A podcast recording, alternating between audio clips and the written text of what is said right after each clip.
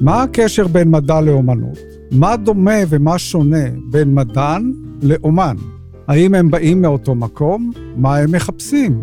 לאן הם רוצים להגיע? אני אבסם מסגד ואתם מאזינים לפודקאסט מסע הקסם המדעי, המביא חדשות מדע ותרבות בשפה ידידותית מחזית המחקר והיצירה במכון ויצמן למדע. מסע הקסם המדעי הפעם, בסדרת המפגשים בין מדע לאומנות, אנו מארחים את פרופסור רועי בר-זיו מהמחלקה לפיזיקה כימית וביולוגית במכון ויצמן למדע, ואת האומן הישראלי המושגי העכשווי, הכמעט עתידני, שכותב בימים אלה את עבודת הדוקטורט שלו באומנות ומלמד באוניברסיטת גולדסמית'ס בלונדון, ליאור בן גיא. שלום לשניכם. שלום, בוקר, בוקר טוב. טוב. ליאור בן גיא ופרופסור רועי בר-זיו חולקים עניין משותף. החיים. כלומר, אה, תהליכי החיים המינימליים, התמציתיים, הבסיסיים ביותר, ודרכי ההתפתחות שלהם. שניהם בחרו באופן בלתי תלוי לחקור את החיים באמצעות חיקוי. תכף ננסה לברר איתם מדוע בחרו בדרך זו, מה דומה ומה שונה בין העבודות של שניהם, והאם וכיצד יכול חיקוי להוביל ליצירת תופעות חדשות, ואולי אפילו לעצב את העתיד. פרופסור ברזיב, אתה בונה מערכות ביולוגיות מלאכותיות על שבב. האם תוכל לספר לנו על כך? כן, בשמחה. הגעתי לביולוגיה אחרי דרך ארוכה כפיזיקאי ניסויי, וכמו הרבה אחרים שבאים מהמדעים המדויקים, אה, המערכות הביולוגיות הן אה, מדהימות, הן מסקרנות והן מאוד מאוד ייחודיות בכך שהן אה, מורכבות מאוד. אה, יש קוד גנטי אוניברסלי, התאים הם נמצאים בתוך קרום, יש שכפול הקוד, מחזור חיים, חלוקת חילוף חומרים, מטאבוליזם, התפתחות, גדילה, מערכות בקרה ביוכימיות, מופעלות על ידי מאות ואלפי גנים. כלומר כמערכת של חומר היא מאוד מאוד מסובכת ומורכבת, ו... היא כמובן גם יודעת לעשות חישובים ואבולוציה ועיבוד, אה, ועיבוד אינפורמציה. והתהליכים האלה מאוד מאוד מורכבים ומצומדים, ולפיזיקאי זה מאוד מאוד מסובך. אז או שחוקרים את זה בהקשר שבהם מערכות חיות נמצאות, כמו הרבה אחרים, תיאורטית, חישובית, ניסויית, למדוד מה שאי אפשר למדוד, או להוציא דברים מהקונטקסט ולבודד אותם ולחקור אותם מחוץ לתא, וזה לאורך השנים נקרא ביוכימיה או ביופיזיקה, שבה לוקחים אלמנט אחד וחוקרים אותו בצורה מבוקרת מחוץ לתא במבחנה. מתוך תקווה שיום אחד אחרי שנפתור את כל הבעיות הקטנות, נרכיב בחזרה את התמונה הגדולה. יפה, בדיוק. אז כרגע הגישה שלנו הייתה, ב-15 שנה האחרונות, זה לנסות אה, לחשוב על הדבר הבסיסי ביותר שנמצא בתוך תא, לצורך העניין נפריד את כל הדברים, נשאיר את העיקר, נשכח מאבולוציה, נשכח מחלוקת נשכח משכפול, הדברים שעושים את המערכת חיה לחלוטין, ונחשוב על הריאקציה הבסיסית ביותר של שעתוק הקוד ותרגומו לחלבונים, כמשהו שננסה להוציא אותו מחוץ לתא ונשים אותו במערכת תאית מלאכותית ולחקור אותו. והרעיון הוא כשיטה ניסויית חדשה. לחקור תהליכים ביולוגיים מורכבים הקשורים בביטוי גנים בעזרת מספר רכיבים מינימליים כדי לקבל תופעות מורכבות. במובן של, כמו שפיימן ניסח את זה, הפיזיקאי התאורטי הידוע, אני מבין את מה שאני יכול לבנות. זו גישה פיזיקלית ניסוי בביולוגיה. שהוא היה אגב תיאורטיקן. תיאורטיקן לחלוטין, כן. ואני לא בטוח שהוא התכוון לביולוגיה כשהוא אמר את זה, אבל זה באמת היה קצת, אה, אה, אה, בתחילת הדרך שלנו חווינו לא מעט אה, אה, סימני שאלה על הגישה הזו, האם ניתן לשחזר תהליכים ביולוגיים יותר ויותר מורכבים מחוץ לתא, ואני שמח לספר שזה עובד.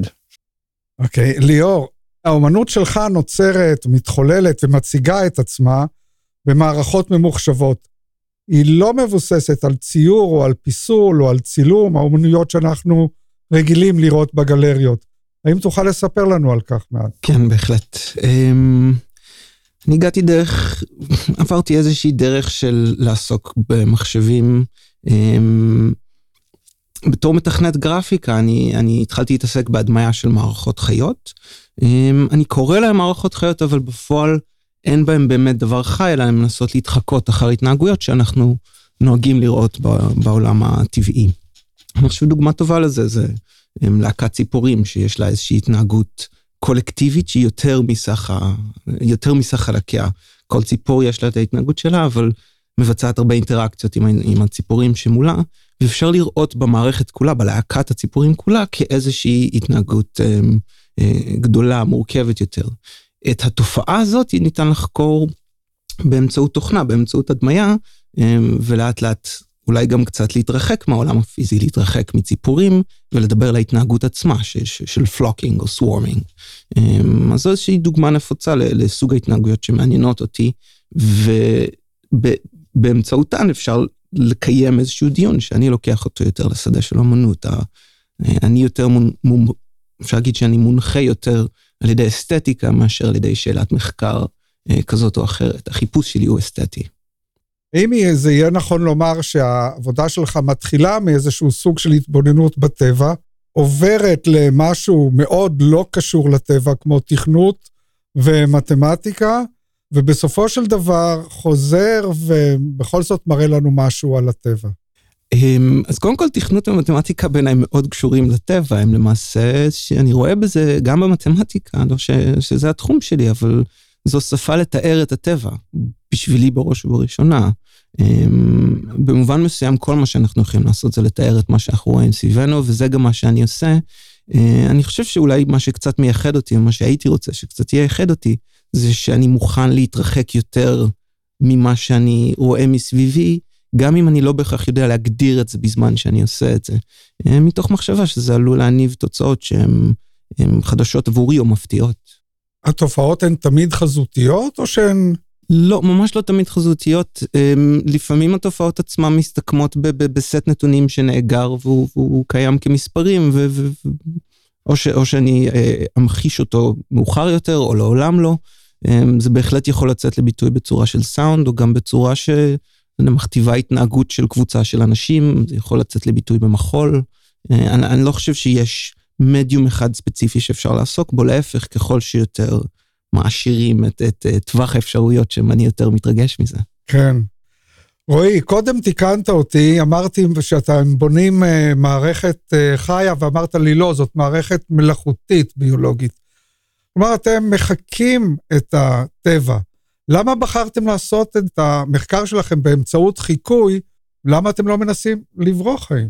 כן, אז אה, בראש ובראשונה אנחנו מדענים שמחפשים תשובות לשאלות.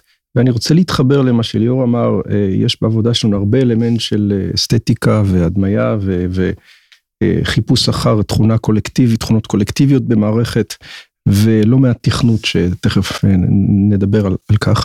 הרעיון הוא באמת בראש ובראשונה שיטה שמפשטת, מחפשת דרך לפשט ולמדוד דברים שהם מורכבים מאוד ומצומדים מאוד במערכת חיה. ולכן אין לנו פה איזושהי שאיפה לברוא חיים, זה לא הכיוון בכלל, יש אולי מדענים שחושבים על איך לברוא, אה, לעשות הנדסה גנטית מתוחכמת שתיצור אה, תא מלאכותי ממש דה נובו מההתחלה ועד הסוף של אה, תאים מינימליים וכך הלאה, יש לא מעט מדענים שחושבים על כך וזה מאמץ רציני אה, שעומד בזכות עצמו. השיטה שלנו בראש ובראשונה חושבת על דרך ללמוד על דברים. ו... בחרנו באמצעים פיזיקליים לעשות את זה, והרעיון היה להשתמש בשבב של סיליקון כחומר שאפשר לעבוד, לעשות בו עיבוד שבבי מיניאטורי באמצעים אה, של מיקרואלקטרוניקה, ויש לא מעט ויזואליזציה והדמיה במערכות האלה, זה הכל פרוס מרחב. ולחשוב כמו בסיליקון, כמו בתעשיית המיקרואלקטרוניקה, שיש רכיבים פזורים במרחב ועושים אינטראקציה אחד עם השני, חשבנו על התאים שלנו כעל הם מעין חדרים קטנים בתוך יצוקים חצובים בתוך סיליקון, מיניאטורים קטנים, שבתוכם אנחנו מחברים גדילים של DNA, על, ה, על המשטחים המיניאטוריים אנחנו מחברים באמצעים כימיים, פיזיקליים, אופטיים, אה, גדילים של DNA, מייצרים חדרים קטנים שיש להם אה, אה, קשר לסביבה החיצונית, והם מקבלים דרך הנוזל שנכנס ויוצא פנימה בפעפוע את כל חומרי הריאקציה הבסיסית ביותר שקורית בתא חי, שזה שעתוק ותרגום כאמור מה-DNA ל-RNA ולחלבונים בעזרת כל המערך הביולוגי המינימלי, מהריבוזום עד אנזימים נוספים שעובדים יחד איתו, אבני הבניין המולקולריים שצריך בשביל לייצר RNA וחלבונים, מקורות אנרגיה מולקולריים, ואנחנו בעצם בעזרת ה-DNA המקובע יוצרים מעין סימולטור לתא או ריאקטור שמתוכנת גנטית על, על ידי אותה תוכנית גנטית שאנחנו מצמדים לרצפת התא המיניאטורי הזה, ובעזרת חילוף חומרים שקורה עם הסביבה, אנחנו מבצעים, מתכנתים, בין אם זה על ידי הגנים שאנחנו שמים בתוך הריאקטורים, או על ידי הגיאומטריה של התא, הצורה שלו, את הפעולות הדינמיות שקשורות בביטוי חלבונים לראשונה מחוץ לתא בצורה מבוקרת. הדגמנו לא מעט פונקציות אה, פשוטות אמנם, אבל אה, חשובות, אה, שקורות בתוך תהליכים, כמו למשל לשמור על הלומאוסטזיס, ריכוז קבוע של משהו שאנחנו מייצרים, או ליצור, לתכנת מערכת שיש לה תופעה מחזורית בזמן, שהריכוזים של חלבונים שאנחנו מייצרים, מבוקרים על ידי רשת גנטית. זאת אומרת, קצב הייצור שלהם. קצב הייצור, למשל עולה ויורד בזמן, אה, ואנחנו מודדים אה, ריכוזים שעולים בזמן בצורה מחזורית. כמו השעונים שלנו של יום ולילה, אנחנו שחזרנו תופעה כזו של, של מערכות אה, מחזוריות, תופעות מחזוריות בתוך התאים שלנו. וכמו שליאור ציין, בהקשר של ציפורים, גם אנחנו חיפשנו דרך לגרום לתאים שלנו לתקשר אחד עם השני. תדמיינו מערך של תאים חצובים בתוך סיליקון, שכל אחד הוא ריאקטור קטן שמתוכנת על ידי מה שצרוב בתוכו, הקוד הגנטי שלו צרוב, והם מחוברים כונם בנקיקים קטנטנים שחצובים בסיליקון, וכל אחד מייצר לא רק מה שיש בתוכו, אלא גם מעביר סיגנלים, אותות כימיים לשכנים שלו. ובצורה כזו אנחנו רואים מופעים בזמן ובמרחב, הדמיה, ומתכנתים את המערכת ליצור תבניות מרחביות שמשתנות בזמן, בהתאם לקוד הגנטי ולמערך המצומד של התאים. זה היה קפיצת מדרגה. מהו המידע שעובר בין תא לתא ברשת הזאת? מולקולות ביולוגיות, חלבונים, RNA, שאנחנו מייצרים בתוך התאים שלנו, שהם מפעפעים החוצה, הכל בסביבה נוזלית מיניאטורית קטנה, מיקרופלואידית, כמו שזה נקרא. כן, בבקשה. מסודרים בצורה של גריד או שהם מרחפים בתוך זה? לא, לא, מצוין, אז זה בדיוק העניין, אתה הבנת נכון, זה בדיוק מסודרים, או בצורה של מערך מסודר, כמו שריג חד-ממדי, או היום דו-ממדי. זה דו-ממדי. המערכת היא בבסיסה דו-ממדית. כמו סלולר אוטומטה. זה ממש סלולר אוטומטה, אבל אמיתי. אמיתי, זאת אומרת יש פה ריאקציות ביוכימיות שקורות על השבב בממדים של תאים מ-DNA, מריבוזום אמיתי, לא, לא על מחשב אלא אמיתי בתוך הצ'יפים שלנו. זה צ'יפים ביולוגיים שהם יודעים לייצר דברים אוטונומיים, פחות או יותר. וזה באמת לקח יותר מכמעט 15 שנה להרים את כל המערך הניסויי, כל הטכניקות שקשורות בלייצר, לבנות, למדוד, לנטר, להבין מה קורה שם, ולאט לאט בנינו את כל אבני הבניין, והיום אנחנו יכולים לתכנת את התאים שלנו בכל מיני מערכים מצומדים, אה, למגוון רחב של תופעות ביולוגיות, מבאמת אה, סינכרון של תופעות אה, שקורות בין תאים, ליצירת מכונות מולקולריות וכולי. מסע הקסם המדעי. ליאור, הדרך שאתה מייצר את העבודות שלך, דרך החיקוי, אתה אמרת לי, החיקוי כשלעצמו לא מעניין, מה שמעניין זה ליצור תופעות חדשות באמצעות החיקוי. איך עושים את זה? בדרך כלל אתה נוטה לחשוב שחיקוי הוא חיקוי, זה, זה לא מביא דבר חדש.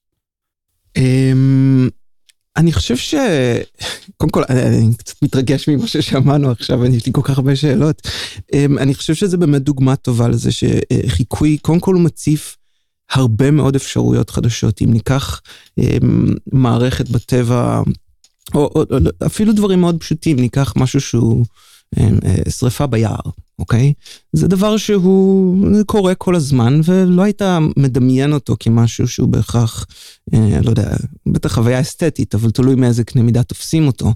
אה, אבל אפשר לקחת את ההתנהגות הזאת ולייצר על בסיסה אה, תופעות שהן חדשות, שהן לא בהכרח קשורות אין להם אסוציאציה מדית לשרפה ביער, אבל לוקחות את ההתנהגות הזאת שיש לך, נגיד גריד של תאים, כמו שרועי תיאר, וכשאחד נשרף, או, אז, אז השרפה יכולה להתפשט לתאים שמסביבו.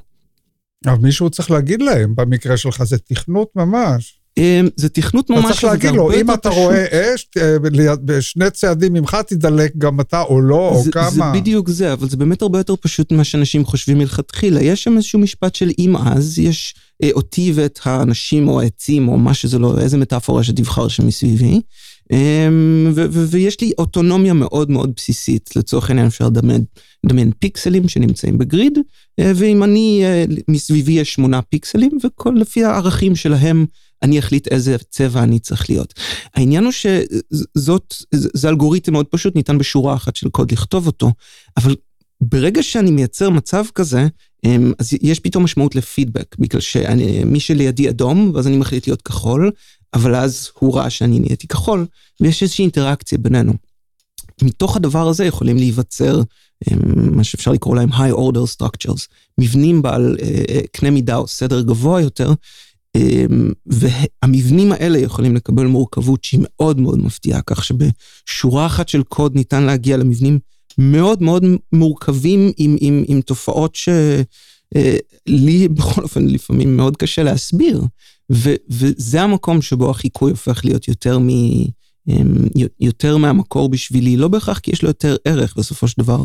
בתור מתכנת הדברים שאני מייצר הם פשוטים לאין ארוך מהעולם הפיזי, מהחיים, אני... אמ, אבל בכל זאת היחס בין החוקיות המאוד פשוטה שאני מייצר לבין המורכבות שיוצאת לידי ביטוי בסופו של דבר בתוכנה, זה דבר שהוא קסום בעיניי, ואני קשה לי לדמיין איך יימאס לי לחקור את זה, וניתן לקבל ממנו, אני חושב, חוויות, הוא, הוא מציע הזדמנויות אסתטיות או, או, או חוויות שהן, שוב, כאמור, לא בהכרח קשורות למקור, אבל בהחלט יש בהן ערך בפני עצמם כתופעה חדשה. כלומר, אתה לא גורם למערכת לייצר משהו שיש לך את הדימוי שלו בחזון בראש. אם אפשר, כמה שפחות. זהו, אתה נותן להם להתחיל ונותן למערכת להפתיע אותך למעשה. אני חושב שזה, יש ז'אנר שלם של צורת אומנות, זה נקרא Generative Art, אומנות גנרטיבית, אם תרצו. הם, אני חושב שהדוגמה הטובה היא זה שאני לא מתכנת את המוזיקה, אלא את המלחין. אני, אני, אני מתכנת את ה... כוחות שפועלים על, על, על מלחין, והוא בעצמו ייצר את, את האומנות. אני הגדרתי איזשהו סט חוקים ואני נותן להם לרוץ בפני עצמם, וכמובן שזה לא רנדומלי לחלוטין, אלא אני בתור מתכנת, אני נע בתור, בתוך מרחב אפשרויות, ו, וכל פעם מצר, מנסה לייצר את החוקיות באופן שיניב תוצאות שאני חושב שהן מעניינות, או שישלחו אותי לדרך יותר מעניינת בתור אמן. חוק כבוד המערכת וחירותה. אפשר לומר, כן. נדמה ששניכם, גם רועי וגם ליאור, אתם בשתי העבודות שלכם, שני תחומי העבודה האלה, היצירה, יש מקום אה, מאוד מרכזי למושג הרשת וגם לצורך בסינכרון. אה, אז אולי רועי, אולי תספר לנו קצת על ההיבטים האלה. כן, אה, כמו שליאור אמר, המערכת שלנו ממש דומה לרשת של רשת מרחבית של תאים שמצומדים במרחב, כל אחד בשני ממדים, וכל אחד רואה את השכנים הקרובים לו, ומה שהוא מייצר בפנים יכול לפעפע החוצה לשכנים הקרובים, ואולי גם לזלוג לשכנים היותר רחוקים בהתאם לכמה חזק השערות הכימי שאנחנו משדרים.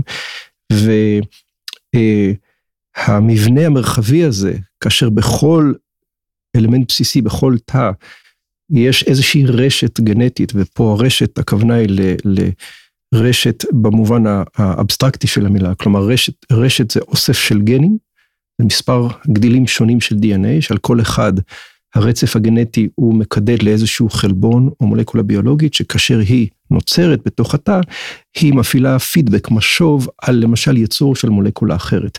בדיוק כמו שקורה בתוך תאים, התאים שלנו, תאים חיים, או חיידקים לצורך העניין פשוט יותר, מגיבים כל הזמן לסביבה שלהם ולסיגנלים פנימיים, והם משתמשים ברשתות גנטיות די מורכבות ועשירות מאוד ורבות, למגוון רחב של שינויים ואדפטציות שהם צריכים לעשות, בזמנים קצרים ובזמנים ארוכים. והרעיון הוא בלהוציא דברים מחוץ לתא זה בדיוק לנסות לחקות או לשחזר, בעיניי חיקוי ושחזור זה דברים שקשורים אחד בשני. אה, את הקונספט הזה של רשתות, רשת גנטית ביוכימית שיש בה פידבק אינהרנטי, אחרת הדברים לא מתקדמים בצורה, אין, אין מורכבות.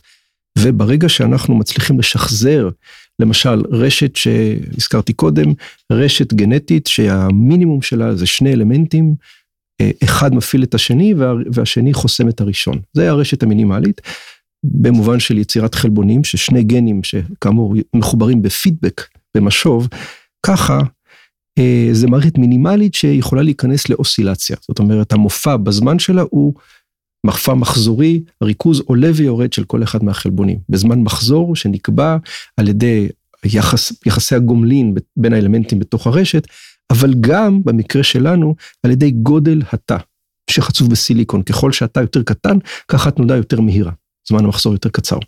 זה היופי שפה הפיזיקה נכנסת, הגיאומטריה מכתיבה אה, זמנים אופייניים לריאקציות כימיות או ביוכימיות שקורות בתוך התאים. כאשר לקחנו אוסילטורים, מתנדים ביוכימיים שמקודדים על ידי גנים בתוך כל תא וצימדנו אותם במרחב, התקבלו תופעות שהן מאוד מאוד גנריות בטבע, שקשור, שקשורות בסינכרון.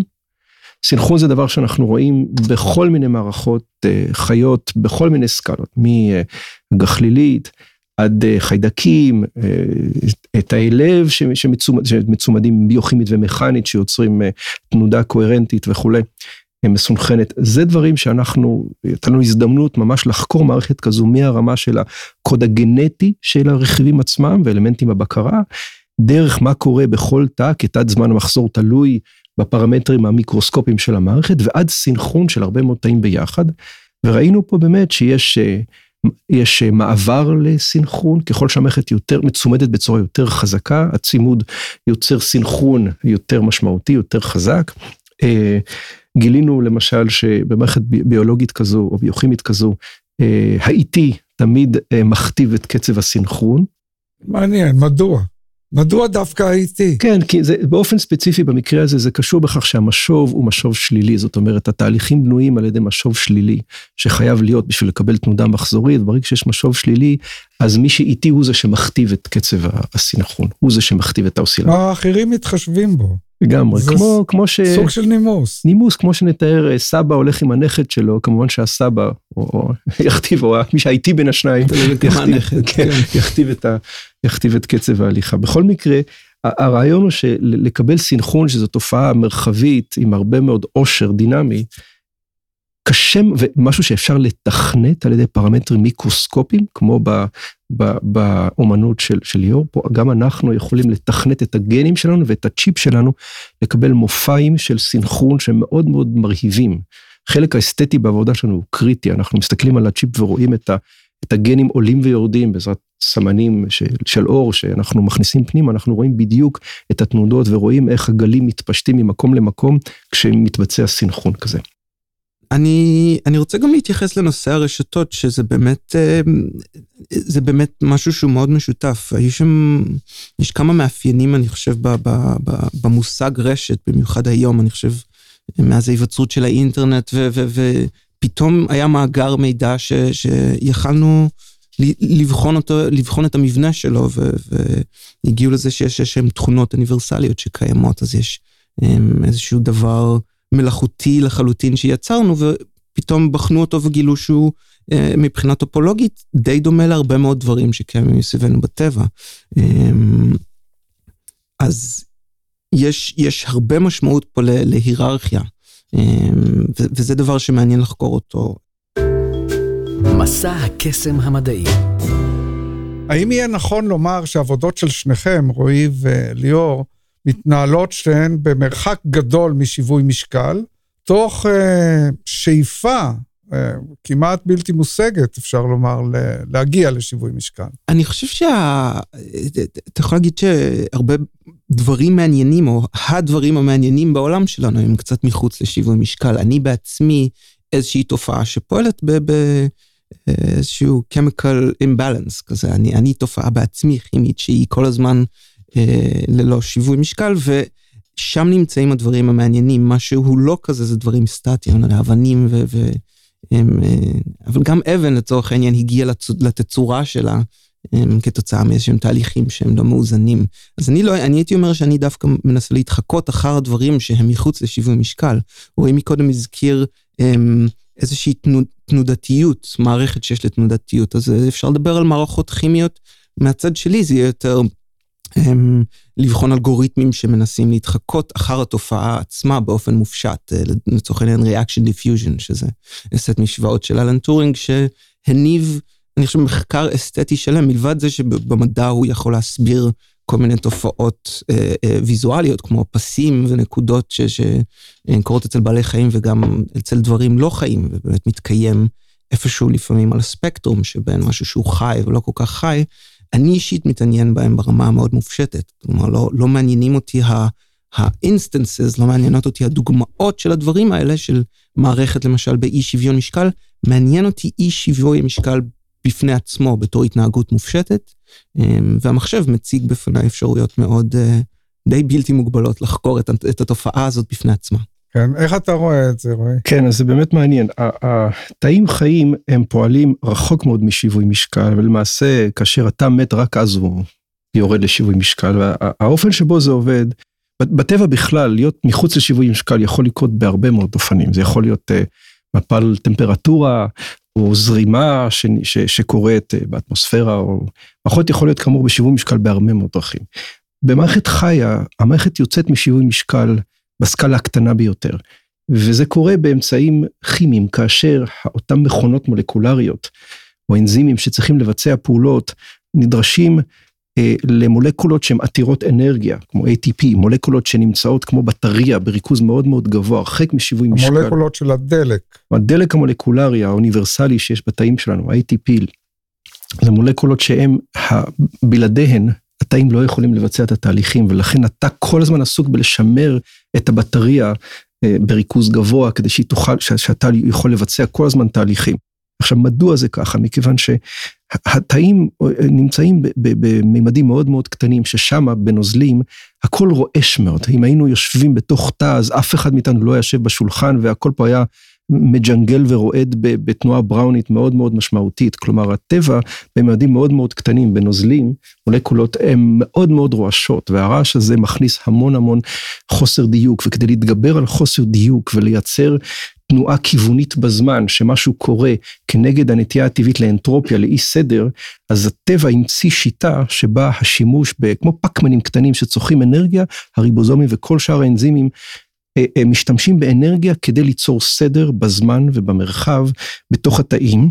ו- וזה משהו שהוא אינהרנטי לתאים חיים, ככה יש עיבוד אינפורמציה, ככה יש חישוביות, כלומר בלי צריכת אנרגיה אין לנו בעצם יכולת לחיות. זה, זה מאוד מאוד בסיסי בכל התאים, מחיידקים ועד כמובן אה, אה, אורגניזמים מורכבים כמו, כמונו אה, וכולי.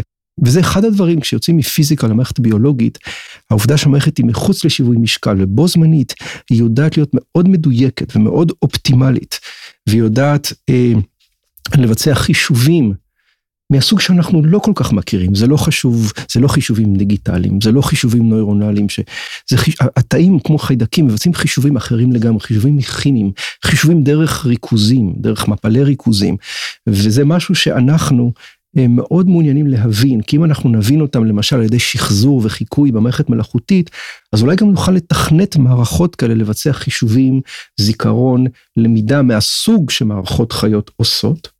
יום אחד זה יהיה היברידי, לא רק חי. אני אזכיר פה שאנחנו לאחרונה התחלנו לעבוד עם הסיליקון כחומר אלקטרוני ולממש את הממשק שחיפשנו במשך שנים בין החומר האלקטרוני הסיליקוני לבין הנוזל והריאקציה הביולוגית שקורית ממש על משטח הסיליקון, והצלחנו להראות שבעזרת שדות חשמליים שנוצרים עם אלקטרודות שנמצאות על המשטח, אנחנו בעצם יכולים לעשות הפרעות לריבוזום פעיל. בסמיכות למשטח, ממש לקחת אותו מפה, להפעיל עליו כוח חשמלי, להזיז אותו כנגד האנטרופיה שלו ולגרום לו להפסיק לעבוד. משהו שאנחנו אה, הראינו לאחרונה, וזה פותח פתח לבוא ולהתחיל לחשוב על חישוביות ואנרגיה וסדר ושיווי משקל, או יציאה משיווי משקל, במערכת מלאכותית שהיא ביולוגית. שניכם עובדים בתכנות, תכנות ביולוגי, תכנות של מחשב בשפת מחשב זו או אחרת. האם המדיום הזה של התכנות, יש לו משמעות מבחינת העבודה, מבחינת התוצר, או אפשר לנסח את זה אחרת, בתקשורת נהוג לומר שהמדיום הוא המסר, כאן השאלה היא, האם המדיום משפיע באיזושהי צורה על המסר? זו שאלה קצת יותר צנועה, אבל עדיין אה, מאחדת גם את המדע וגם את העבודה שלך, ליאור. אמ, אני חושב שבאמת זו, זו, זו נקודה, זו איזושהי נקודה קריטית בהבדלים בין מה שאנחנו עושים. אני אפשר להגיד שאני פועל מחוץ למגבלות החומר, כלומר אני מתכנת על מחשבים פיזיים, אבל המערכות שאני עוסק בהן הן מופשטות לחלוטין. אני לא מוגבל ל... אה, הדברים שאני מתכנת לא מוגבלים לכללי הפיזיקה, אלא אם כן אני בוחר להכניס אותם לשם. אה, זה אומר בפועל שהחיים שלי הם הרבה יותר קלים מאשר החיים של מדענים. כל התופעות, בעצם רועי צריך להתמודד עם עולם שלם של מגבלות בשביל שהמערכות האלה יוכלו לתפקד. יש חוסר איזון כימי ויש כל מיני דברים שמגיבים אחד לשני ולא מגיבים אחד לשני. אני בעצם צף במרחב אלגוריתמי חסר מגבלות לחלוטין, וכל מה שאני יכול לדמיין אותו, כלומר, אני יכול אה, להבין מה שאני יכול לבנות, זה, זה לחלוטין תקף גם בתכנות. אז, אז יש לי איזושהי פריבילגיה אדירה שאני בעצם פועל מבלי מגבלה בכלל. מצד שני, יש בזה בעיה מאוד גדולה, אני צף במרחב אפשרויות בלתי מוגבל. אה, מגבלות זה דבר חשוב מאוד, והרבה פעמים אני מגיע למצב שאני צריך לייצר לעצמי את המגבלות האלה, או מבחינה קונספטואלית, או מבחינת אה, אתגרים טכניים, כדי שיהיה משהו שבכל זאת יכתיב את היצירה, שבכל זאת יכווין אותי לכדי איזושהי תוצאה בעלת משמעות. אז אני חושב באמת מגבלת החומר היא ההבדל המהותי כאן, וזה למעשה המדיום. מחשבים הם פשוט אפיק בשבילי לייצר את הדברים האלה ולעסוק בתהליכים. המחשב עצמו הוא לא הנושא, אלא יותר העולם המופשט שבתוכו אני עוסק. זה, זה מאלף, ואני רוצה להתחבר בדיוק לנקודה הזו שהיא גם מחברת וגם מראה את, ה, את השוני, ואני אתייחס לפרויקט מסוים שאנחנו עובדים עליו במעבדה, וזה שחזור של פס ההרכבה של מכונה ביולוגית כמו הריבוזום. זה משהו שאנחנו עובדים עליו כבר מספר שנים, יש לנו עליו התפתחות אה, משמעותית לאחרונה. אה, וזה ממחיש את העובדה שזה משהו שאי אפשר לעשות על המחשב. אני, אני אדגים, כלומר הריבוזום שעדה יונת קיבלה עליו את הפרס נובל, זה המכונה החשובה ביותר בתא, היא זו שמתרגמת את הקוד הגנטי לחלבונים בצורה אוניברסלית, והמכונה עצמה בנויה מחלבונים ומ-RNA, כלומר היא מכונה שלא רק מייצרת את הרכיבים, את, את החלבונים בתא, כל החלבונים בתא, אלא גם את החלבונים שלה עצמה. הקוד הגנטי עובר שעתוק ותרגום גם למכונה עצמה. זאת אומרת, המכונות עסוקות בלשכפל את עצמן כל הזמן. זה חלק מהבסיס של החיים. עד לפני מספר שנים זה היה כמעט science fiction לחשוב שאפשר לשחזר כזה דבר מחוץ למעבדה, מחוץ לתא החי, ולהעביר את זה למעבדה, לשחזר את זה. אנחנו עובדים על זה, ויש לנו התפתחות כאמור משמעותית, זה משהו שאי אפשר יהיה לעשות על המחשב, כי עוד לא קיים מחשב דיגיטלי שיודע לייצר מולקולות ביולוגיות.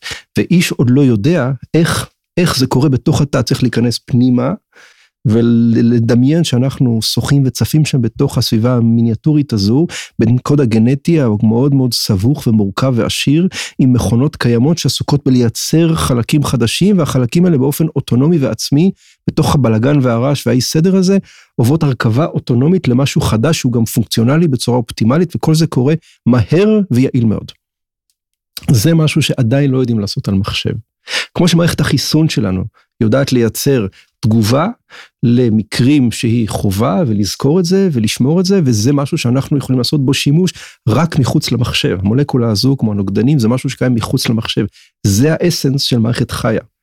נכון שיש המון הקבלה בין, בין החישוביות שאנחנו עושים במחשבים או במוח או בתאים או מערכת החיסון. יש, חייב להיות איזשהו אלמנט אוניברסלי שקשור בחישוביות. זה ברור לגמרי, וזה אני חושב החיפוש הגדול, השאלה הגדולה ביותר, כיצד לבצע חישוביות, כיצד הטבע מבצע חישוביות, שאנחנו היום יודעים לעשות, מקבלים את זה כמובן מאליו בסיליקון, בצ'יפים, על מחשבים, לבין מה שהאבולוציה בנתה בצורה כל כך יעילה על פני מיליארדים של שנה, זה יהיה יומרני לבוא ולומר שאנחנו יכולים לחקות את זה בכמה עשרות שנים במבחנה, אבל אפשר לעשות צעדים מדודים לקראת הבנה של הקונספט הזה של חישוביות ואינפורמציה שמגולמת במערכות חיות, וזה האתגר המשמעותי ביותר. זאת אומרת, יש פרנסה לעוד הרבה שנים. ביג טיים.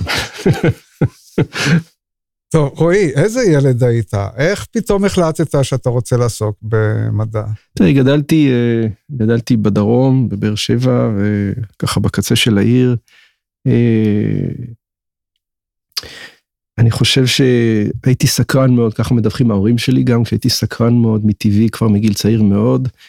אה, אני זוכר בגיל העשרה, אני נמשכתי מאוד לאסטרופיזיקה, מאיפה הגענו והקוסמוס וכל מה שיש שם בחלל, כמו הרבה מאוד ילדים אחרים. כנראה שגם הייתי די טוב במתמטיקה ומדעים, וזה די בחר בי.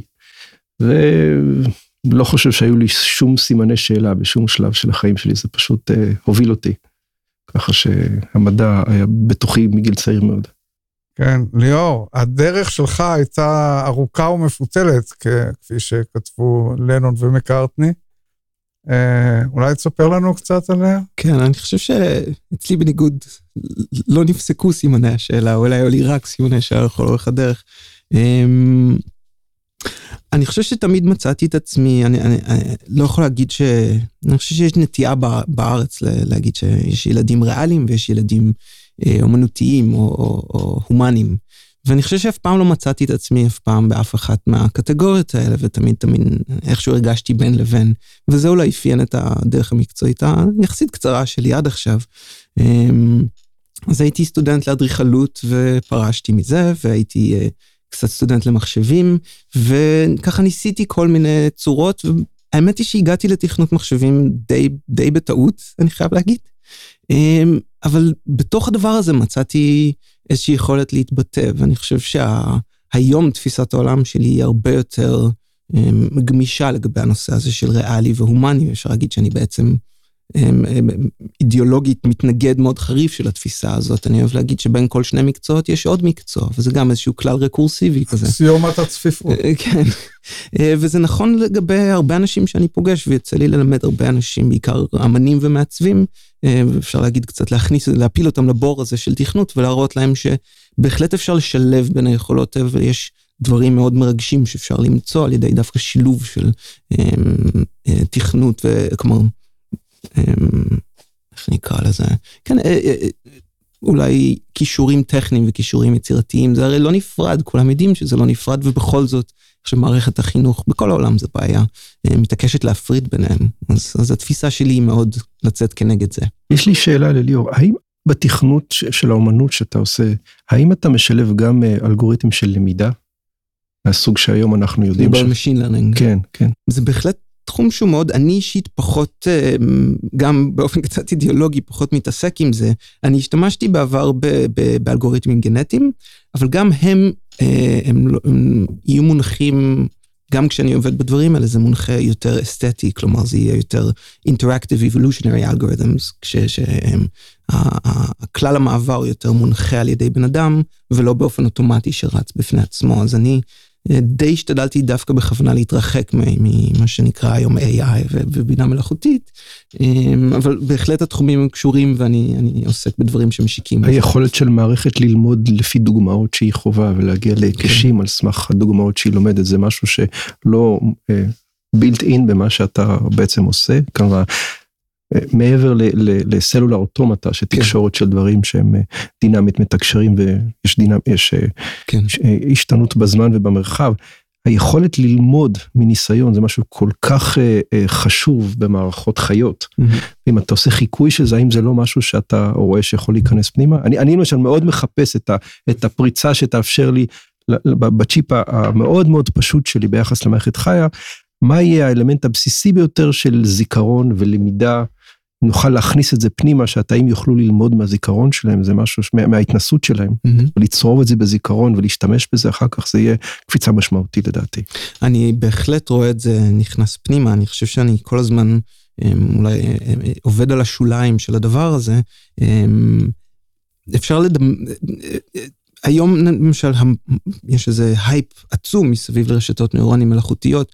אני חושב שהעניין הוא שבינתיים, לפחות מה שמאפיין את עבודת הדוקטורט שלי, הרעיון שאני לא בוחן סט נתונים ומנסה לבצע לא, לא אופטימיזציה לעבר פתרון מסוים ולא ניתוח של סט נתונים כזה או אחר, אלא הרשת עצמה היא הדבר שמעניין אותי לחקור, ולכן העבודה שלי לפחות עד כה לא התמקדה בשימוש באלגוריתמים האלה, אלא בחיפוש אה, אחר מבנים אלטרנטיביים שיכולים לקיים את אותה התנהגות. כן, אני מבין. מסע הקסם המדעי. זה מוביל אותי לשאלה הבאה אליך, רועי. יש uh, יישומים כלשהם באופק מהעבודה המחקרית הבסיסית שלך? כן, זו שאלה מצוינת ואני מקבל אותה לא מעט לאחרונה, ובאמת בהתחלה זה היה מין אה, משהו, אה, לא אגיד גיחוך, אבל קיבלתי לא מעט תגובות אה, משונות על מה שאני עושה לאורך השנים. בסגנון, מה יוצא לנו מזה? מה יוצא לנו מזה ולמה זה טוב, וזה בשביל, זה כמו לקחת ריבוזום ולס, או DNA ולשים על שבב, זה כמו לקחת, אתה יודע, מכונה סופר משוכללת, אה, יודע מה, מכונית, אה, לא יודע, רולס רויס ולשים אותה בסהרה. זה מין אנלוגיה, בשביל מה לעשות את זה? אין היגיון, זה לא אמור לעבוד שם, אז בשביל מה לעשות את זה? לאט לאט כשראו שאנחנו מתחילים לייצר תהליכים יותר, לשחזר תהליכים יותר מורכבים, והרעיון הזה של רכיבים, בנייה של מערכת מורכבת בעזרת מספר רכיבים מינימליים מתחיל לקרום עור וגידים, אז באו גם השאלות, רגע, רגע, למה זה טוב? וכשראו שאפשר להתחיל, שהחיבור לסיליקון מתחיל להיות טיפה יותר טבעי ויותר יש פה סיגנלים חשמליים ויש פה תופעות קולקטיביות ואפשר לתכנת את המערכת, אז כמובן שמה שעומד מאחורי, שבאמת יום אחד השבבים האלה, הצ'יפים האלה יהיו מערכות ביולוגיות מלאכותיות, לא אקרא להם מערכות חיות, לפחות לא כרגע, עד שלא נשחזר את כל התכונה שמגדירה משהו חי, שזה נושא להרצאה בפני עצמה, מה זה משהו חי, אבל בגדול כן, אני חושב שאם אנחנו נצליח, אה, והיות ואנחנו עובדים בחומרים ביולוגיים בסופו של יום, אנחנו מייצרים חומרים ביולוגיים, אנחנו יכולים, הצ'יפ שלנו יכול לקבל כאינפוטים דברים מהסביבה שהם לא ידועים, אנחנו יכולים לעשות אה, אה, חקירה של מה הצ'יפ רואה, מה הוא חווה בסביבה שלו, ליצור אה, תשובות שהצ'יפ יודע מתוכנת אליו, להגיב למקרים האלה בצורה של מולקולות חדשות שנוצרות, ש, ש, ש, לשמור זיכרון, אנחנו מנסים לבנות מערכת שהיא מזכירה קצת את מערכת החיסון. משהו שיודע לייצר תגובה לכל מצב. אני חושב שברגע שנצליח לעשות מערכות כאלה, אה, לבנות מערכות כאלה, נוכל אה, לייצר צ'יפים שיש להם, הם טובים לדיאגנוסטיקה, לגילוי מוקדם, ל, ל, אולי לחישה ושליטה מרחוק, אולי אפילו משהו שיכול להיכנס לתוך הגוף, לנטר מה קורה ואולי אפילו לייצר on demand על פי מערכות בקרה, חומרים ש... ישתחררו לתוך הגוף בצורה מבוקרת, זה לא מופרך לחשוב על דברים כאלה בעתיד. אה, וכך הלאה, זאת אומרת השימושים ברפואה או בדיאגנוסטיקה רפואית וכולי קיימים, בצד גם אולי דברים מלאכותיים לגמרי, כמו לשלוח דברים לחלל, שיהיו אוטונומיים, שיגיבו לדברים שהם חווים שם. כלומר, ברגע שהצ'יפ יהיה יותר מתוכנת ויותר חכם ויותר מתקשר, אני מניח שיפתחו יותר ויותר אפשרויות לדברים האלה. ויש יותר ויותר אנשים שנכנסים לזה. בהתחלה היינו לבד, עכשיו יש יותר ויותר אנשים ש... כמו תמיד. כן, זה רק טוב. אני, אני כן. רוצה רק להגיב לגבי הנושא הספציפי הזה ולהגיד שאני שומע מחקר כמו בתחום שרועי עוסק בו והראש שלי מתפוצץ מרוב אפשרויות, כלומר זה דבר. באמת מרגש אותי. והשאלה של מה השימוש של זה היא באמת, אה, אני, אני באמת, זה קצת מכעיס אותי, זה, זה כמו לשאול מה הטעם בתינוק בן יומו. הכל, הכל יכול לצאת מדברים כאלה, ולקרקע את זה לשימוש במושגים שאנחנו יכולים לתפוס אותם היום, זה לעשות לזה עוול מאוד מאוד כבד. אבל אנחנו לא נופלים למלכודת, אתה צודק, אבל אנחנו לא נופלים למלכודת הזו מהטעם הפשוט, כי בתור מדענים אנחנו מקבלים את התמיכה שלנו מהציבור, וזכותו של הציבור לשאול את השאלה הזו ולומר, רגע, יש משהו שיוצא מכך? אולי בעתיד. אולי בעתיד, אז באמת מה שמניע אותנו כמדענים זה הסקרנות הבסיסית והרצון להגיע כמה שיותר רחוק, או להמציא משהו, או לפתח משהו שאי אפשר היה לעשות עד היום. זה כל אחד וה... השאלה של מהו החזון. כן. אבל זה בסדר לשאול, האם יש משהו, וגם את עצמנו לשאול, האם יש משהו שיכול להיות שימושי? אני שואל את עצמי את זה יום-יום, ואני לא תמיד יודע את התשובה, ועוד לא הגעתי למשהו שוואו, זהו, אני יודע בדיוק מה, זה מתחיל להתכנס לשם. אם אתה יודע לשחזר תהליכים שקשורים ב... למשל ריבוזום, אתה יכול לחשוב על דברים רלוונטיים שקשורים באנטיביוטיקה וכך הלאה, ולעשות את הדברים, הכל מחוץ לתא. היתרון הגדול של זה, שימושים, אפרופו, שבצד הנדסה גנטית בתוך תאים, אם אני יכול לעשות הנדסה גנטית חוץ תאית שאין בה שום תא חי, אני לא מסכן שום דבר, אין לי בעיות אתיות, אני לא פוגע בשום אה, מערכת חיה.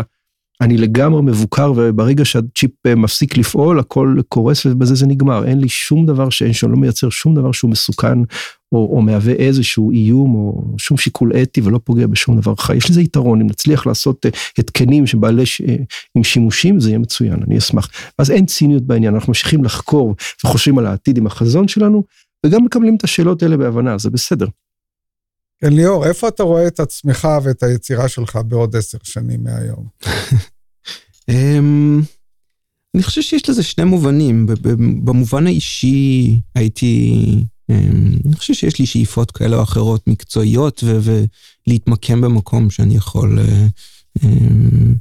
לחקור ללא, ללא הרבה מגבלות, לאפשר איזשהו קשר בין, בין מדענים או בין אמנים אחרים או בין יוצרים לבין הציבור באמצעות הכלי הזה של, של, של, של הדמיה או, או, או לחקור תופעות חדשות.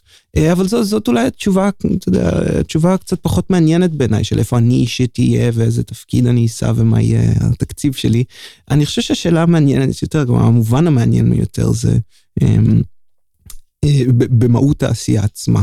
ושם אה, יש איזו תשובה, אני חושב, צנועה יותר של עושה בדיוק את אותו דבר, חוקר ומחפש את, את הדברים האלה.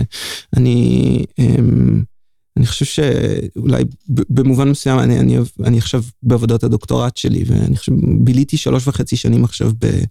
אמ, אפשר להגיד שדוקטורט זה בור ללא תחתית, או לפחות ככה תפסתי אותו אה, במשך הרבה זמן, זה בור, אפשר לצנוח בו לנצח, ואני במשך הרבה מאוד זמן חיכיתי, פשוט לא חיכיתי, כלומר, עבדתי מאוד קשה כדי להגיע לתחתית, כדי להבין את ה... לא יודע, הדבר הקסום הזה שחיפשתי, ואני היום מבין הרבה יותר טוב זה שאתה אתה לא אמור לחכות להגיע לתחתית, אתה אמור לתאר את הנפילה. אז ככה שגם עוד עשר שנים, אני חושב, אני פשוט רוצה להמשיך לתאר את הנפילה. כלומר, החלום הוא להמשיך את החלום שאני חי בו עכשיו. אפשר להגיד, כן. מבחינה אה, אה, אידיאולוגית, כן, אני חושב שזה להילחם בתחנות רוח ואין אין, אין סוף לדבר הזה, פשוט להמשיך לחפש. החיפוש הוא, הוא העיקר. כן. איך אתם שניכם רואים את הקשר בין מדע לאומנות? אה, א', אני חושב שליאור הצביע על כך כבר בתחילת הפודקאסט, שבו אמ, הראייה הוויזואלית, הוויזואליזציה של התהליכים האלה, אה, יש לו רכיב מאוד מאוד חשוב. כלומר, הטבע הוא אה, רב גונים, צבעים וצלילים וריחות וכך הלאה, אני חושב שיש, בעבודות של שנינו יש uh, את הרכיב הזה של אסתטיקה. אני, כשאני רואה את הצ'יפ, כשאני רואה את, ה, את התגובות קורות בזמן ובמרחב, האסתטיקה קופצת לי החוצה. הסדר, אני מחפש תבניות, אני רואה אותה מיד. זה, זה החיפוש. Uh, ובאמת, ה, ה, החיבור עבורי טבעי, אני גם מאוד אוהב אומנות ומוזיקה, והתבניות האלה נמצאות אצלי בראש כל הזמן. Uh, אני רואה את המערכת הזו כמערכת שהיא ניסויית, ואם יום אחד נגיע למערכות שהן אוטונומיות, שהן יודעות לקבל החלטות בסביבה, בסביבה רועשת ומשתנה, אני אהיה מאושר. בדרך, כל יום זה אה, לחצוב בקיר עוד קצת ועוד קצת, ואם אני לא, והקבוצה המדהימה שעובדת איתי, אנחנו לא נהנים מזה, אין טעם להמשיך. כלומר, החיפוש פה הוא לב העניין, אני מסכים עם ליאור. החיפוש והעבודה היומיומית של לנסות להגיע עוד קצת ועוד קצת ולהרחיק את הגבול עוד יותר, ובדרך ליהנות מזה, זה לב העניין. זה מה שגורם לי לקום כל בוקר ולרוץ למעבדה ולראות מה החבר'ה במעבדה עושים. הייתי אומר שהקשר, גם קצת הזכרתי, אפשר לציין את זה כשני תחומים, שבעצם יש תחום אפור רחב שביניהם, והייתי מעודד אנשים לא לתפוס אותם כדברים נפרדים, אלא כספקטרום נרחב של עשייה. ואולי גם אפשר לתאר אותם בתור אה, שני דברים, בתור משהו שיש איזושהי תנודתיות ביניהם. אה, אני חושב שהמדע והאמנות מזינים אחד את השני, והם עשו את זה לאורך ההיסטוריה. זה סוג של השלמה. כן, בהחלט. הם לא חסרים מדענים ו- ואמנים היסטוריים, אנשי רנסאנס למיניהם, ולא חסרות אה, דוגמאות להתפתחויות במדע שהזינו, אה, אה, ש- שהובילו לשינויים מרחיקי לכת באמנות, ולהפך. עכשיו דוגמה טובה באמת ב... נוגעת להמצאה של שפורפרת המתכת. אמ, שמישהו המציא שפורפרת מתכת, אבל פתאום קרה מצב שזה החליף, שארזו בתוכם צבעי שמן, וזה החליף את מה שהיה עד עכשיו, שאני חושב שזה היה שקי אור או משהו כזה. אבל ההתפתחות הדי, לכאורה טריוויאלית הזאת, אפשרה לאמנים באירופה לצאת מהסטודיו שלהם ולתאר את העולם. אמ, וזה הניב את התנועה האימפרסיוניסטית, כלומר זה, זה הוביל לתנועה האימפרסיוניסטית שהיא בעצמה הלכה והיו לה הרבה מאוד השלכות על התרבות שלנו. אמ, ככה שמאוד קשה לצפות ולשים אצבע על איזשהם קווים ברורים בין הדברים האלה. יש, יש פשוט גם איזו אי יציבות כימית בתרבות האנושית, וזה שני היבטים מאוד חזקים שלה. לקראת סיום, בואו נעשה איזה ניסוי קטן. מכיוון ששניכם עוסקים בגורמים, בתופעות הבסיסיות ביותר של החיים, אולי כל אחד מכם ינסה להשלים את המשפט, החיים הם, ליאור, החיים הם?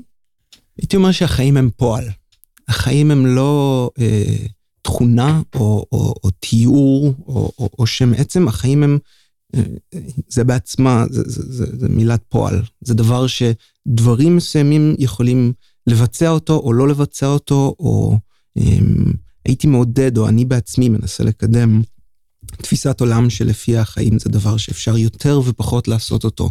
חושב גם במדע אין הגדרה ברורה אה, על, על ההגדרה הזאת של חיים, כמו שרואים, אפשר לקיים לא רק הרצאה, אני חושב, אה, עשור של הרצאות לגבי ההגדרה הזאת. והשאיפה שלי או, או, היא, היא לגבש תפיסת עולם, או אני עוסק בלגבש תפיסת עולם שלפיה אה, אין טעם כל כך להגדיר מהם החיים, אני חושב שמה שיותר מעניין זה אולי להרחיב את המושג הזה, או לחקור מה נמצא בקצה שלו. הייתי חושב שזה גם משהו שבאמת יכול, אפשר להגיד שהוא משותף לעבודה של שנינו, אה, והייתי מעודד אנשים לעשות את זה בצורה אה, רחבה יותר. אני חושב שבעיניי עיר, למשל, זה דבר חי לכל עניין ודבר. מקיימת הרבה מהמאפיינים שנוהגים לייחס לתאים או למערכות גדולות יותר. זה מתקיים בכל מיני קנה מידה, בכל מיני היבטים. והרחבה של המושג הזה זה דבר שלדעתי אה, דורש עוד, אה, בהחלט צריך וכדאי לעשות אותו יותר. כן, רועי, החיים הם? כן, החיים הם חידה גדולה אחת, חיפוש מתמיד. אה, כמדען החיים הם אתגר אדיר, לנסות להבין איך, איך תופסים את התמצית של משהו שהוא חי. בתנאים מבוקרים, זה מה שהגדרתי לעצמי לפני הרבה שנים, בתורה צנועה מאוד, אה, לנסות להבין משהו דרך הרכבה ובנייה. חידה ענקית, חיפוש מתמיד. ליאור בן גיא, פרופסור רועי בר זיו, תודה רבה לכם על השיחה המרתקת הזאת. תודה רבה. תודה רבה. עד כאן להפעם. דברו איתנו דרך הפייסבוק או הטוויטר של מכון ויצמן למדע. אני אבסם אסגד. תודה לעומר סנש ולעידו קינן על ההפקה. להשתמע בפעם הבאה. מסע הקסם המדעי